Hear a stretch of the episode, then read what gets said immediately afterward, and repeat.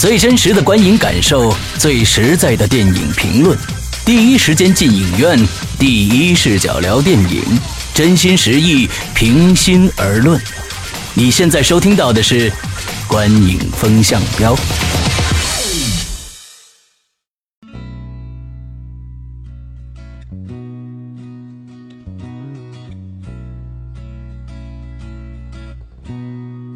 各位听众大家好，欢迎收听观影风向标，我是施阳，我是波米，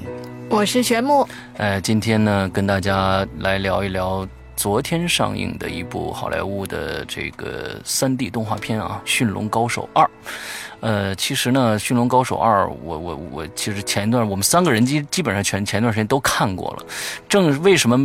今天才做呢？是因为玄牧同学呢看了一个二 D 版的。他一定要去看一个 三 D 版的才回来做，呃，这正这个表现了我们三个人的这种敬业的精神。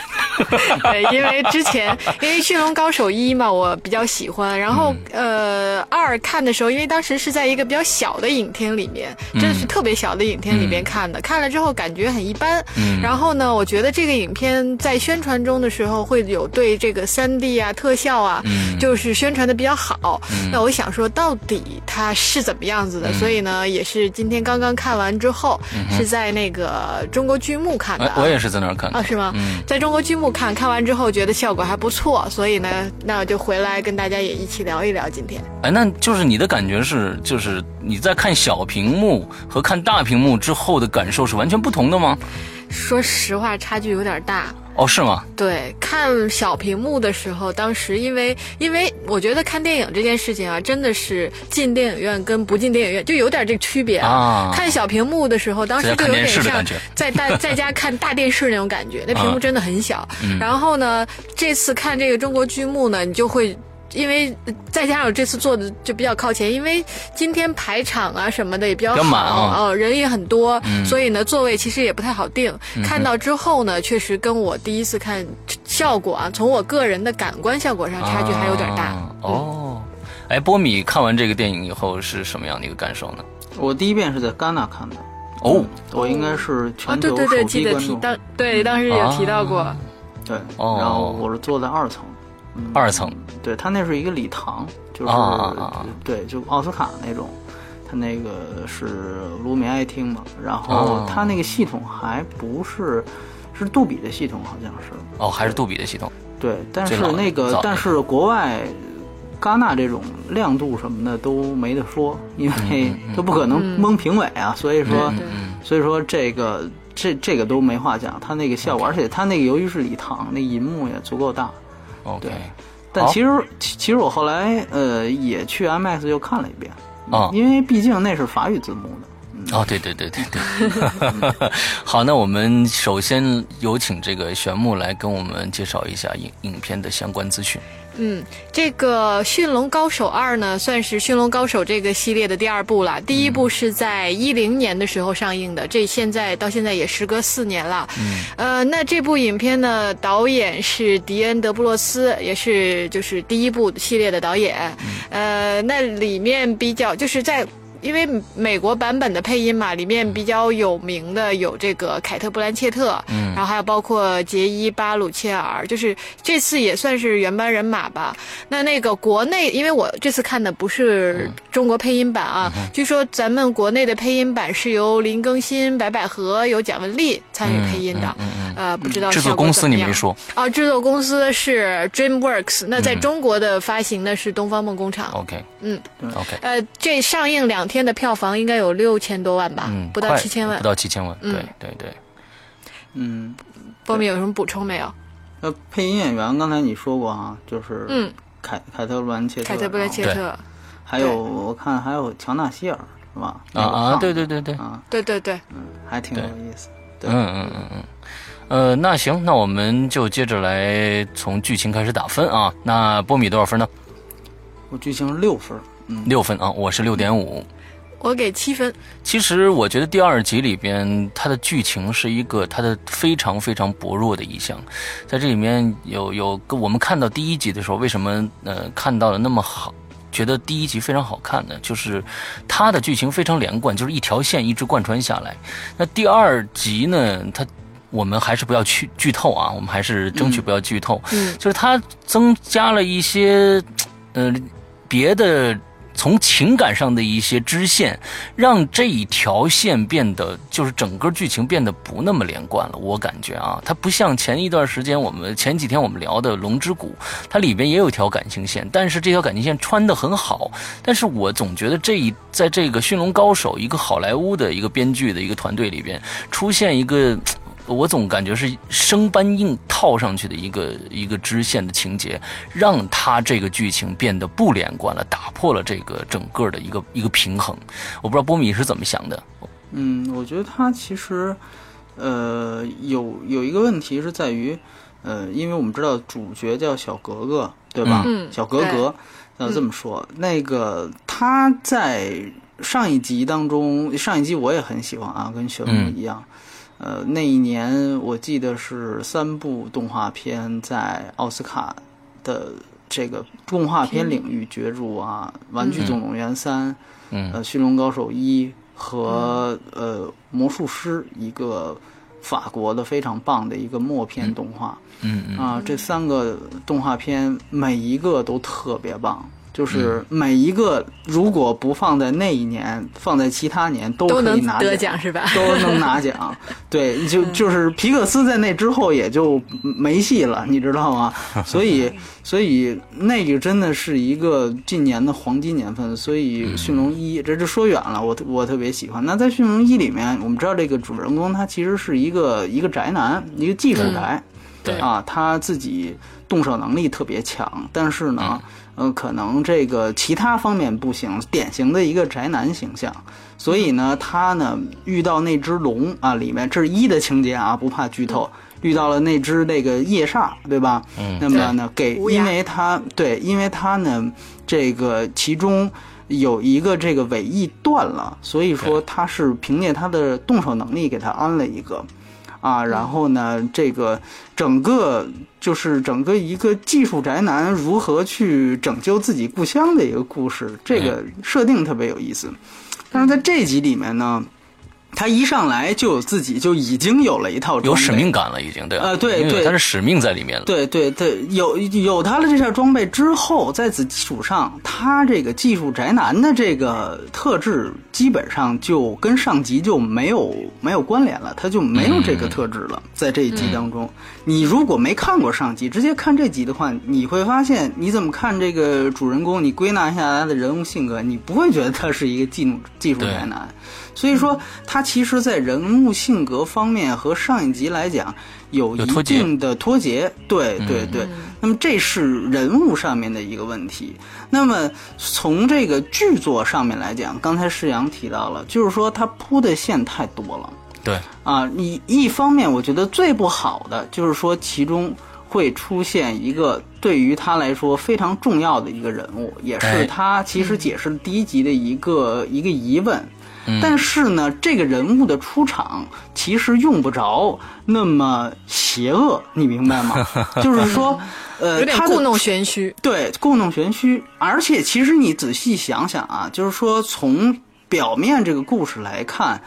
这一个人物和他们最后所要真正去对，就是对战的那一个人物，本身是没有一个潜在的逻辑关系的。嗯，所以说呢，你你分析这个电影，因为我也尽量不剧透啊。前面两场戏，前面两场，第一场戏就是这个不用剧透，这就是他们在那玩那个他们的世界杯，对吧？扔羊，嗯、哎、嗯，这个完完全全就是一个开场，和主线故事没关系。嗯、那么这是大部分动画片的做法。那么他第二场戏是他和这个这个夜煞，就是这个这个这条龙。在这个云中穿梭，那么穿梭直到最后一刻啊，发现了一个新大陆。那么在此之前，穿梭和他和这个这个这条龙的互动，基本上也和主线故事没有关系，没有关系。所以说，其实直到他发现他母亲和他最后要对阵的这个人也没有直接关系。所以说，当然三段戏拍的都很漂亮，这个我们要在特效部分谈，但如果就剧作来说呢，确确实实呃你前面做这些炫技的东西太多了，嗯、那么这个是这个影片的就是第二个问题。你看《驯龙高手一》，其实他从开始他对这个人物刻画，你像他不把他塑造成一个技术男，那个龙摔下来他不可能就给他能够自己手工做一个人人工的，对不 对, 对, 对, 对, 对，那么他实际上是环环相扣，但是这一集呢稍差一些。所以说呢，然后另外一个就是他整个这个世界观的建构在我看来还是偏于阿凡达化。嗯、啊，这个这个，我个人觉得，呃，因为尤其是，尤其是中间的那个，对，去到的那个世界，去到的那个地方，豁然开朗的那个地方，嗯、对，我也有同感。呃，我们能看到《阿凡达》里的哈利路亚山啊、嗯，包括我们知道《阿凡达》是一个这个大龙镇小龙，对吧？嗯，包括最后大家可以为了一个一个东西的反抗，最后万物归宗啊，所有的龙站在一起，所有的生物站在一起去反抗邪恶。而这些设定说句实话，呃一本来我们说它呃就有这样的倾向，但是它还自己有一个独立的故事，包括有一个技术宅男的角色。但是二，你看它真正亮眼的这些布局啊，这些东西其实阿凡达化就特别多了。我们觉得一个电影如果太像另外一部电影，自己这身价就往往会稍微往下降一些。嗯，所以说这也是这电影呃三个比较我觉得比较大的问题，那所以这个分不太高。嗯，对，嗯，其实他假如说这一部电影从开始一直对抗一个邪恶力量的话，也未免不好看。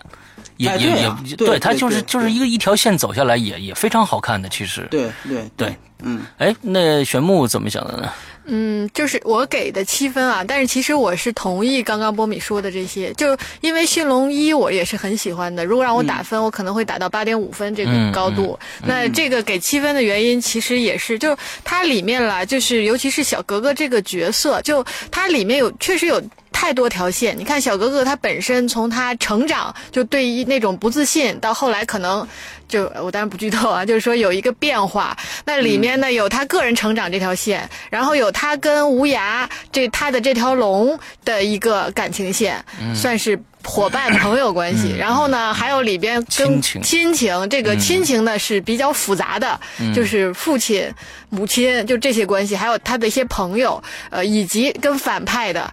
这些关系。那这个就是这些线呢是比较多的，所以呢会显得有一些错综复杂。呃，整体上这几条线里边，其实最打动我的还是在像第一集里边他跟无涯之间的那个那个关系，就是很纯粹，然后呢又让你有感动。其他的尤其是就刚刚波米提到那个亲情那条线，会让你觉得有一点为了让这个故事讲圆讲满，然后呢甚至撑时间，对，然后去把它去进行了一些就是人物的塑造啊什么的。嗯嗯、那整体上呢就是说故事是是个是是他自己，当然了就是塑造了这么多角色和人物是讲圆了，但是确实不如第一部。那么就是一个男孩，然后有一个伙伴的陪伴，使得他自己就是有一个，因为他是很纯真的那种坚持和信念，嗯、使得他整个的这个伯克岛发生了一个很大的改变，而这里边掺杂的元素和成分很多，让你觉得没有那么单纯了。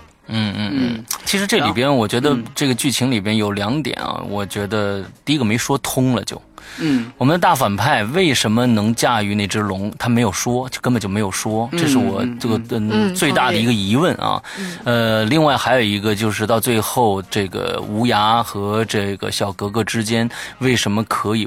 就伸个胳膊就可以拯救啊？这个我也觉得比较牵强，所以这两块儿，你觉得怎么这么快那事儿都过来了，哎、是吧？对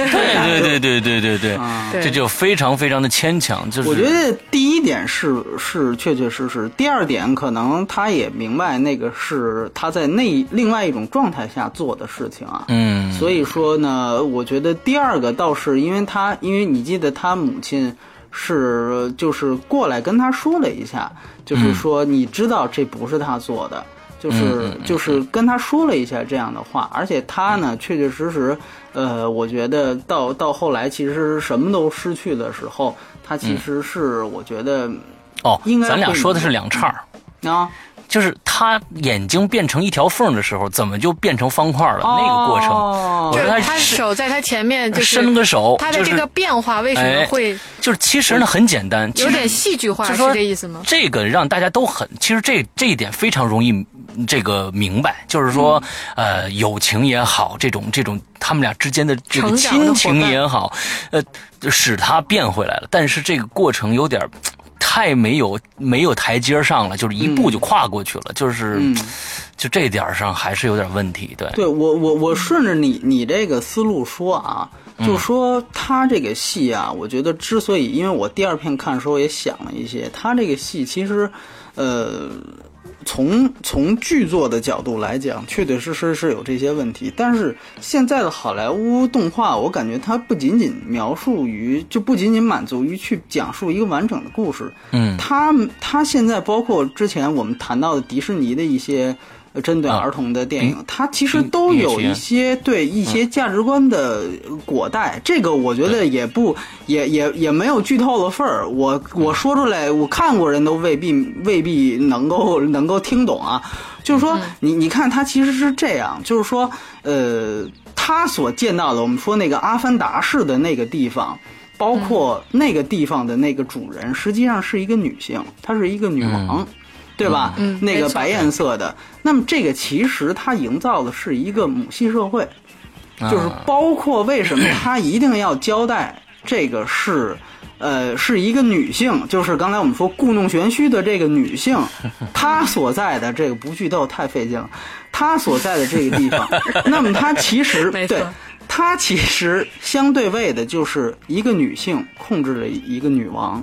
那么你刚才解解说的那个为什么那个人大 boss 能够控制那个、嗯、那个东西那么他实际上是一个男性男士控制了一个一个一个雄性一个雄性一个男性我倒不这么认为我觉得因为、嗯、因为这个女的呢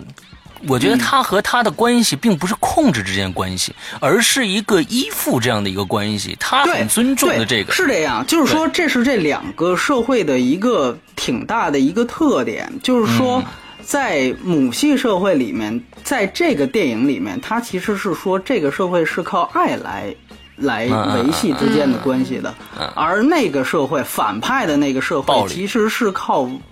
就是惧怕恐惧与威慑、嗯是靠恐惧与威慑来，他如何去镇住底下的小的这些喽啰呢？那么他是靠威慑力。所以说，呃，按照这个理解呢，它其实最后是这样的两种，呃，两种意识形态的对抗的时候，其实他最后想说出的很简单，就你觉得比较生硬的，就是爱可以战胜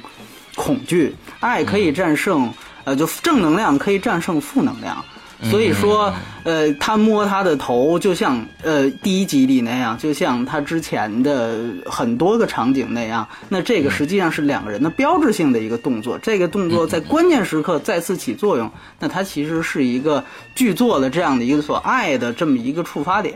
那么他最后 OK， 那么他恢复成了这个这个方块的眼睛，对吧？对。那么我觉得。呃，它是有这样的一个过程，呃，而且呃，可能我这里必须要交代，就像大家也叫，可能很多人没去查更多的资料，就是呃，《驯龙高手二》还是主流的好莱坞动画里面第一个有同性恋角色的呃动画，啊，就是里面的那个、嗯、呃，就是他父亲的旁边的副手，这咱们这边翻译叫高博。哦叫高博、啊、也也叫戈博啊、嗯、这个角色是呃在北美这个角色因为导演出来特意说了这个角色是同性恋所以说在北美这个事情还挺轰动的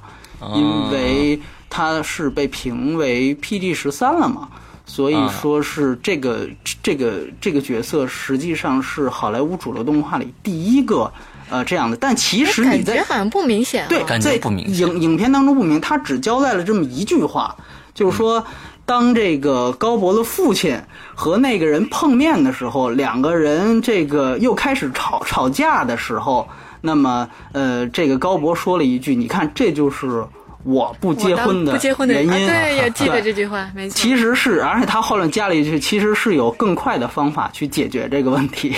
啊、就是他这一句话呃导演来讲，就是说他说在一个主流的动画片里只能做到这儿了，就是你再往前一步，这个就就就可能就大家就儿童就接受不了。所以说，呃呃，所以说，你看这个戏整个，你包括你去想他的这个剧作过程，我就记得最典型的就是，当他父亲想让那个人再回到克伯岛的时候，再回到他们的这个家乡的时候，其实他表现出的是迟疑的。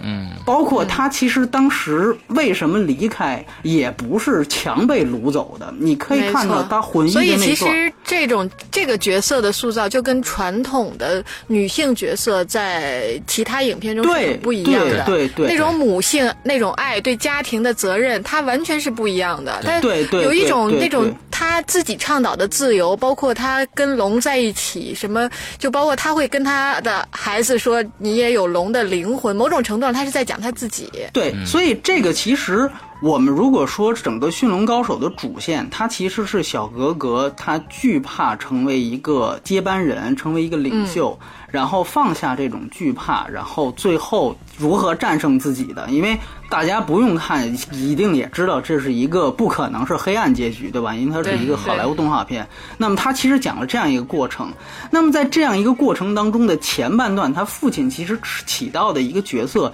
是不太正面的角色，就是经常要指挥他、嗯、你不许这样，你不许那样，那么他其实是受到自己父权的一个压制的。那那所以我才说引出来整个这两个父母系社会和父系社会的对抗。那包括刚才我们提到了这个人他不愿意回到家乡，但是到最后关一个关键的人物死掉了，我们都知道是谁死掉，看过人都知道谁死，这个人物死掉之后等于这样的一个父系社会解体了。那么在最后的那场战役之后，这个母亲才非常非常，这个女性角色才非常非常顺利的才回到这个社会。基本上我们说完这一段，就大家都知道，嗯、大家都知都知道了，对对对对，就，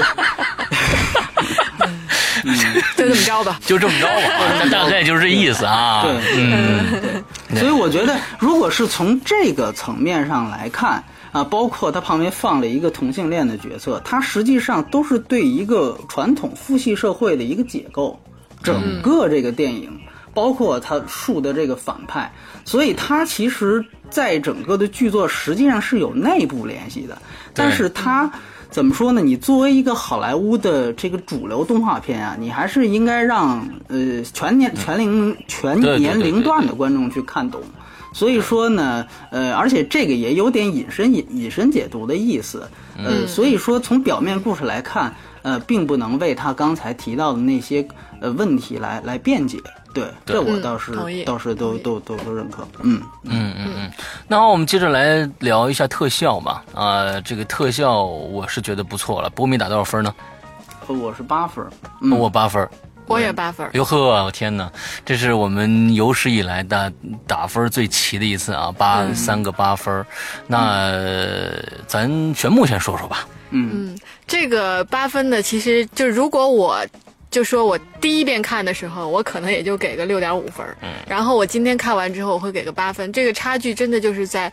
整体上，对 三 D 效果、立体效果真的就是比蛮多的这个就是我们算今年看过的这动画片效果都好很多、嗯、然后它的这种立体感、嗯、包括整个的这种里边的色彩、嗯、哼呃，这包括这个形象的设计以及、嗯、因为它当然都是延续的前前面的形象了，因为这里边其实我个人特别喜欢的这角色就是这个无涯这个角色、嗯、就这条龙、嗯、然后呢它我觉得真的就是它该卖萌的时候卖的特别萌，然后呢呃呃，在该就是有那种担当的时候呢，确实还是挺酷的，就是把这个形象塑造的也特别好。那整体上从 三 D 效果，然后到色彩，到人物的形象设计，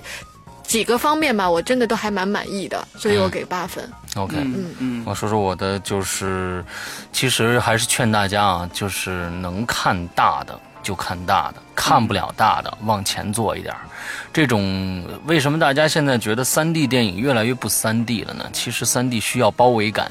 嗯、呃，这个假如你没有包围感，它的出画就更加的更加的没有那种立体感了。所以看 三 D 电影呢，尽量的往前坐，我这是我的一个经验之谈吧。嗯、那其实这次我是也是看的剧目版的，呃，效果确实是不错，就是感觉这次的这个起码这个 三 D 的感觉它非常的、呃、突出，有一些比如说海平面呢、啊。啊，还有一些、嗯、呃碎冰的、啊，还有一些这这些水花的水花的这些东西，我觉得都还都还做的还是很不错的。尤其是我们刚才说了，它在编剧上可能有一些问题，但是呢，整体画面，我们就刚才说的开始抢羊的这一段，还有接着他和这个无涯这两个人在在云端穿梭，整体后面的打斗，整体的这个 三 D 做的是非常非常好的。我记得上一期我们说的龙之谷我们也打的八分，但是那个是在国内那八点五分，对、嗯、我打八点五，为什么那个那个是在国内的三 D 三 D 基础上来谈的啊？这个是拿到国际上的基础来谈的，我们打了八分，呃，相信大家看完也是跟我们一样同样的感受，确实画面做得非常的棒，嗯嗯，国民，就首先肯定是。即便是在皮克斯最辉煌的时候，我在好像之前节目就说过这句话，在皮克斯最辉煌的时候、嗯、呃，在 三 D 效果上面，我我只是立体效果立体效果上面、嗯、梦工厂都是领先于其他公司的，这是他最大的强项。他在前阿凡达时代就做了大战外星人、怪物大战外星人那样的一个、嗯嗯、呃，有有，我当时是去 IMAX 三 D 看的啊、呃，当时还没有什么 三 D 的电影呢。我的天哪，那个真的是做得太棒了。所以说，呃，那是零九年吧，零九年，嗯，所以说，就梦工厂始终在它的技术环节是无懈可击的，而且呢，甚至是呃一步比一步好。那所以说这个电影显然在技术环节没有让任何人，起码我没有让我失望。嗯，那但是呢我也不太常打八分，呃、嗯、就像之前呃龙之谷里解释的一样，其实我给他打八分有有一个比较大的缘由在于，就是我在上期节目也谈过，我说驯龙高手二它之所以我觉得它有亮点，是因为他真正的在用电影的语法做事，就像我肯定呃龙之谷一样。那么这部这部电影动画片，它其实请到了一个视效的一个监制，这个视效监制是罗杰·狄金斯，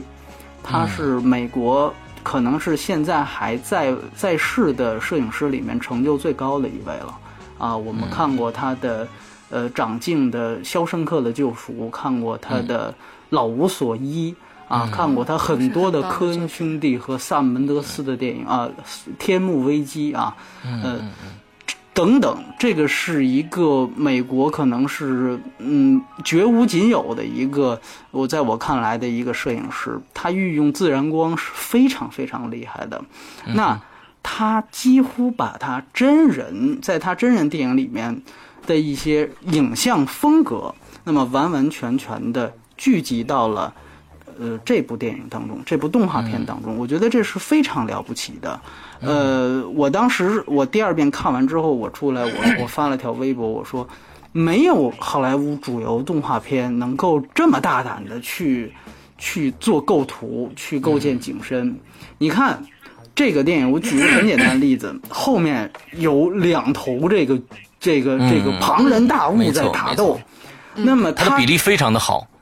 对，它始终可以，你像一般像其他的普通的动画电影，它可能会分线啊啊，会分线。我我、啊、我我拍十秒这儿，我拍十秒那。对对对对对，它它整个一个屏幕里面，对它基本上会把它做到等于是景深之后，然后前景深是是这个两个人在打斗，或者是两条小龙在打斗。嗯，这样的设计感是非常不寻常的。此外，嗯、大家可以有机会，我还没看的话，去注意一下这个电影的用光。这个电影最典型的一个例子就是那一场特别关键、特别悲伤的戏，在那个船燃燃烧了，所有人都很失望。然后这个时候，大家要鼓励，嗯，主角重新站起来。你说那个逆光是吗？对，你不，你对对对，然后你可以去看到，这个时候他给到这个这个主角一个特写，里面是有眼神光的，这个是非常少见的，而且他的眼神光，由于他站的这个角度不同，他的左眼甚至比右眼的火光能够稍微大一点，这是因为他站的角度可能右眼稍微的靠近一些，就是他的技术配合上，对，配合上。它的这种这种模拟真实光源的这种感觉真的是前所未有，这个缺一不可。我们刚才说的梦工厂引以为豪的这个 三 D 技术和它的三维技术，你你缺少这个，你有你有八个罗杰·狄金斯，你有八个牛逼摄影师也没用。但是有这么好的技术，这个时候他请到了一位罗罗杰·狄金斯，之前还做过一个动画片，就是机器人瓦力啊，那个电影也是请罗杰·狄金斯做视效的这个监制，就是告诉，就是因为我们知道动画片是没有打光的嘛，对吧？嗯，但是他们为了追求真实的感觉，让大家看着啊，更像，因为他们毕竟是在像正常人一样在搏斗，在这个经历挫折，在最后呃取得胜利，那么它自然也应该创造出一个真实的物理条件的反射。那么在这个时候，有这样的一位大神级的这样的一个摄影师在旁边去做做辅助，所以这样的变化是是非常非常非常非常不寻常的。包括还有那场、嗯、呃那些龙。用那个嘴点火，然后以这个火就、嗯、就像灯一样，一个一个在背景点亮、嗯嗯、这个时候那个洞穴是没有其他的灯的，所以两个人，他和那个面面具侠，刚才我们提到故弄玄虚的那个人，两个人在对峙的时候身上是靠火光的。我们有机会去谈这个星球黎明的时候，我也们会谈火光在人身上反映，这个人的面孔是忽明忽暗，忽明忽暗，一秒钟可能要这样来回的三四次。你知道这个要是在动画技术上，这个要有多难？嗯、但是它渲染多长时间？对，不渲染多长时间？但是它不仅做出来了，而且其实这些东西你仔细去看那一场戏。我不剧透，但是那一场戏是一场非常关键的戏，它其实很好的通过那种火光在人身上的那种反射去配合了当时那个剧情，你可以看到那其实是两个人的一种一种情景情情绪的外化啊，一个占据主动，一个占据被动，耍了半天没有龙理他，那么一个人是冲着火光，一个人稍微处在阴暗面，那么你结合当时的这样的一种情景去看，你会发现这样细致的这种呃这种灯光的设置是非常有必要的。而且里面我最最后再再多说一个，里面有很多的这种特别强的这种景别的切换，是两级的景别切换。第一个镜头可能给一个龙的特写，第二个镜头我就记得他们第一次飞到那个冰山的时候，啪一下那个镜头直接给一个全景，这时候你会发现那龙特别小，然后嗯，画面右侧一个大的冰山，那龙只有那么一点点，可刚才那个龙还是非常雄伟的一条龙。那这种两极调度是非常少见的，在普通动画片我们会怎么做呢？这个龙和这个这个卡通人物飞进去之后，然后旁边的一个卡通人物说：“哇塞，好大的一块冰山，快看呐、啊！”然后啊，旁边一看，啪给一个冰山，这是普通动画片做法，但是他直接反打哈。对，但是他从来没有这样的给，就说给观众的台词能少则少，都是用这样的镜头语言告诉你哦，这个冰山有多大。那么后来我们会知道这冰山代表的是什么，对吧？所以说。他做了很多这样的像真实电影像实拍一样的东西，在光在景别设置，在我们刚才提到调度方面，所以我觉得这个再结合他完美的技术做强大的后盾，是真正让我觉得叹为观止的地方。所以如果还没看，可以注意一下。嗯，那 OK， 这个我我我我也特别认同，因为因为我是今天去看第二遍嘛，嗯，就第一遍你可能会关注很多剧情的东西，但这第二遍单看的时候，你会发现好多个场景它是就是前景有。有这个主人公，或者是就是有有情节在发生，然后背景就比如说这个无涯卖萌好多次，它其实都是在背景卖萌的。对，这种设置真的是很难得，我第一次可能都没发现。没错，没错。嗯，包括最后打仗的时候，就是都打完了，但是你看最后那些龙要去要去和那个庞大的这个这庞然大物互动，但前面其实还在讲故事呢。前面两个人还在对台词呢，但是后面已经他他的整个的画面，他的信息量非常大，对，信息量非常大，所以这个我觉得无论是从实实用性来讲，还是给我们耳目一新的这个感觉来讲，我觉得都确实不同于以往，甚至不同于第一部。嗯嗯嗯嗯，好，那我们接着来聊一聊最后一项娱乐性啊，博明打多少分呢？呃，我是六点五分。六点五分，呃，我是七点五分，我是七点五分。OK， 那这个玄牧先说说。嗯，其实我觉得这个从娱乐性的角度来讲，因为刚刚刚刚从剧情啊、特效，其实刚刚我们讲特效的时候，它这种程度上就在感官的过程中已经给我们很大的愉悦了。呃，确实我刚刚说第二遍看吧，就会能发现很多这种细节的这种设置。那整体上就是你在看的过程中，虽然剧情中我们有一些你觉得说好像有点遗憾的部分或者怎么样，嗯嗯、但是它真的是让我们这一个多月以来这个国产保护月吧、嗯、你这么看到一部好莱坞的影片，你会觉得说真的是在看电影那种感觉，而且呢这个整体动画片看下来，你是你是就是这种人物的成长啊，给你的这种心情的愉悦都还是蛮好的，所以就 七点五 分，不高不低的分数吧。嗯，那 七点五 分我觉得对我来说就是非常呃，刚像玄玄牧来这样的说，就是愉悦，这是非常重要的。我们不管看，我们不管看悲剧也好，还是看喜剧也好，还是看、呃、打斗也好，但是你其实心里呢都是有有有感受的。我们前一段时间看了一个非常看了一些非常让人生气的电影，那么这看这部电影就非常的顺，呃，你觉得这是比较舒服、啊呃，比较舒服。呃，之后呢又是其实呢，虽然国外分级。十三啊，但是呢，这依然是一部合家欢电影。大家呢，在听到又能在电影院里听到非常真实的，不是呃反的那种笑声，是真实的对这个片子的回应的笑声，嗯、那就非常的好。我觉得这部片子不管是从从前期到后期之间，这个这个这个呃一直延续的这个娱乐性，就是说大家都有都有一些一些谈资吧。我觉得，所以七点五分。嗯嗯。嗯，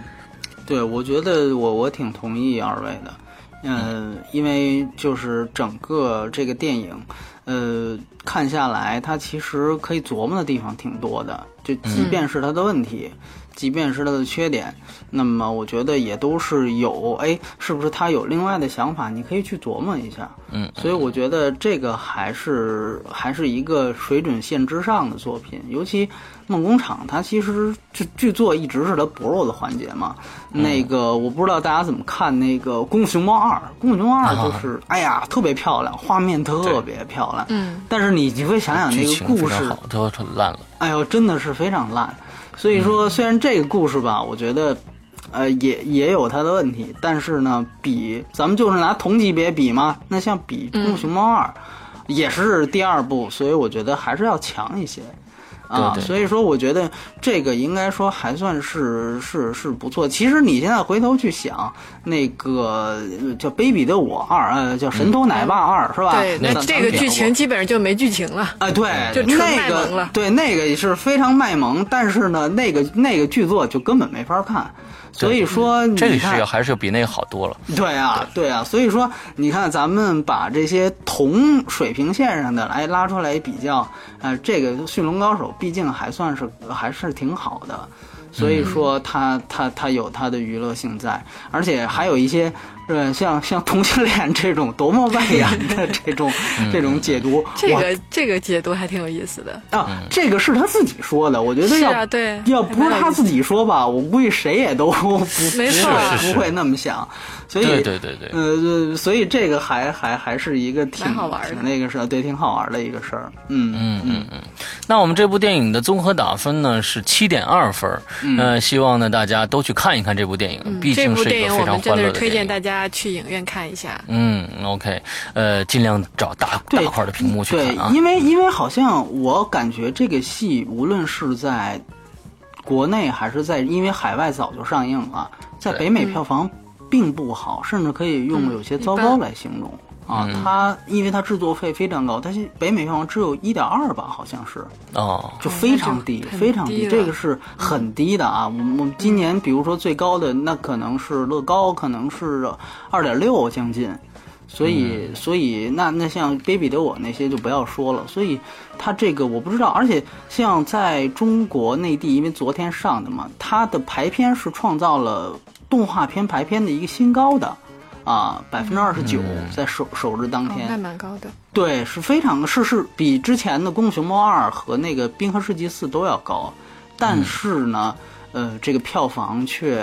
呃三千万出头第一天。对，所以按说今天应该更高一些。呃，对，应该是吧，因为星期一按理说应该更高，但好像也也还好，一样，跟昨天一样差不多。对，嗯、所以我觉得其实可能是不是一个是因为驯龙这个题材啊。呃，并比较稍、嗯、还是稍显严肃啊，比小黄人那些东西，而且另外一个我觉得确实也有可能是它这个整个传达的影片信息，它所可解读的东西可能确实对于低龄观众来说也确实稍差啊，在北美肯定是有 P D 十三 的原因了，我觉得啊，嗯，对对对。嗯对对，而且《驯龙高手》这个就是在北京，其实在这个鸟巢，嗯，呃，有一个实景演出，啊、是是 是, 是, 是, 是, 是、啊。对，那个其实我去看过了，还不错，就是，哦、是但是它是相对就是偏低龄的啦、嗯。但是呢，它的整个构建，就是它那种实景的 三 D 效果还是挺棒的、嗯，就是特别推荐家长带着小朋友去看，效果还真的不错。就给，嗯、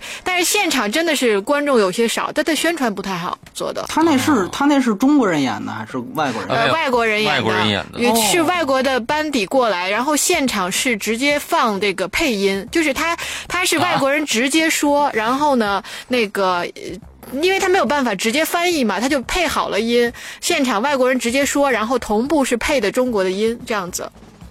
呃，是说就是旁边还有一人直接配中国话，是这意思？他是提前录好了的，就是像在放广播一样的那种放。哦，懂了，懂了，懂了。对，但是现场的外国的声音你也是能听见，但听不清。哦，那他等于是就是说直接把驯龙的这电影的故事，驯龙一的故事，对，一模一样是吧？对，等于像话剧一样，是吧？就是，哎，他其实真的是算是一个怎么讲呢？舞台剧有音乐，然后有实景，他、哦、的这种 三 D 效果创意性特别好，就是他把那种飞的感觉能够在实景中做出来。你想象他的这种。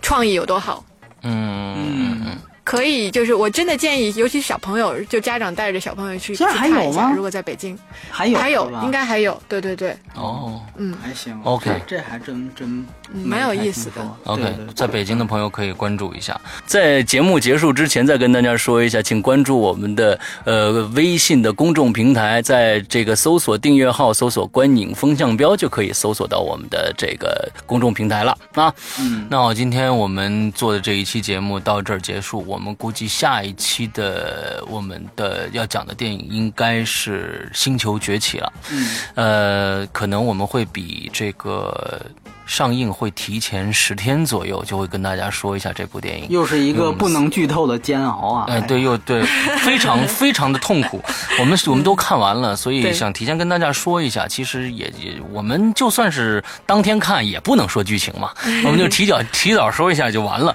好，下一期我们期待一下这个《星球崛起》。那么今天的这个节目到这儿结束，祝大家快乐开心，拜拜，拜拜，拜拜。